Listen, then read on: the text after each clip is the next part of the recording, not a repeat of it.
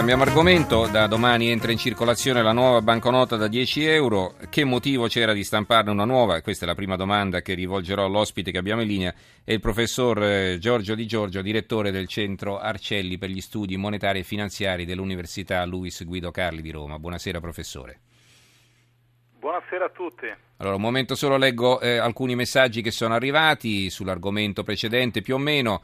Ancora una volta il presidente napolitano, napolitano interviene sprona ad avere coraggio ad agire, bisogna innovare le istituzioni, ma i politici sono nel caos. Servirà, scrive Sandro da Milano. Elisabetta da Venezia, eh, il grande dibattito sulla riforma del lavoro diventa sterile se non ci sono i presupposti per una reale sicurezza lavorativa, il gravissimo incidente di Adria pone grandi interrogativi.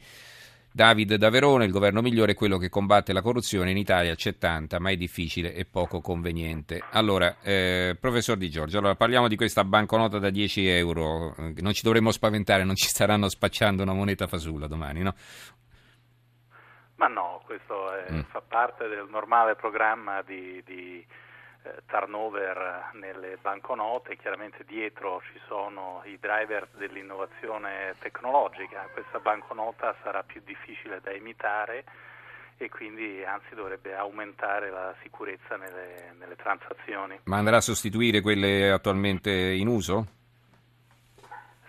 Eh, certo gradualmente, senza, senza nessun inconveniente per, per, i consumatori, tranne magari il rischio che qualche macchinetta che accetta pagamenti con banconote all'inizio non la, non la riconosca, mm-hmm. un fenomeno che già è, abbiamo sperimentato in qualche caso quando è stata introdotta la nuova banconota da 5 euro.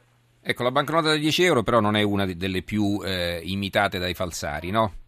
Mi pare che quelle da 50 e da 20 mm. euro sono più gettonate, diciamo.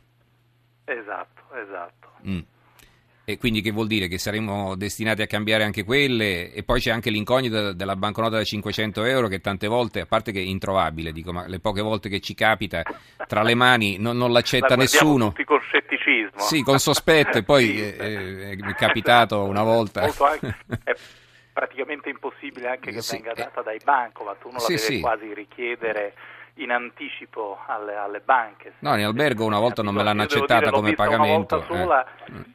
L'ho vista una volta sola quando fui chiamato appunto a Rai 1 in televisione a commentarne eh, l'uscita. Mm-hmm. Per il resto non mi è mai capitato di averla tra le mani, devo dire. Senta, queste cose strane, no? Un altro... Mm, sì, prego.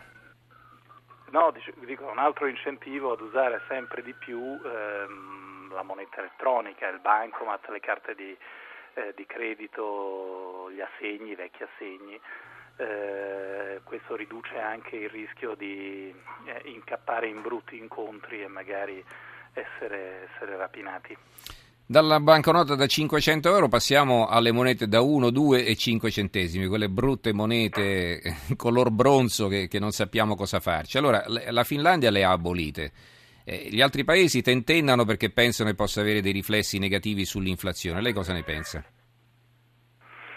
Ma eh, diciamo riflessi negativi sull'inflazione eh, non credo. Io credo che in molti paesi vengano utilizzati a seconda di come vengono anche calcolate le tasse sul commercio. Mi viene in mente appunto il caso degli Stati Uniti dove i prezzi che uno vede nei negozi sono prima delle tasse. Allora applicando poi le tasse comunali, l'imposta sul valore aggiunto, le varie cose, può essere che le monetine da 1 o 2 cents tornino comode Mm. Non è il caso dell'Italia o di altri paesi nell'area dell'euro dove invece i prezzi sono già espressi eh, a valore pieno per il consumatore. Forse l'unica occasione per usarle è quella di, di lasciare la mancia al bar, insomma, non ci si svuota le tasche con le monete di questo tipo. Beh sì, eh sì, mm. alla fine sì. No, anche perché tante volte poi non te le danno neanche di resto, perché molti, molti supermercati alla fine arrotondano anche se sì, le monete esistono, diciamo, non ce l'hanno loro. Esatto, sull'1 e 2 cents eh, si tende ad arrotondare. Bene, ringraziamo il professor Giorgio Di Giorgio, eh, ci risentiamo dopo l'una, linea Marco Sabene per il giornale radio.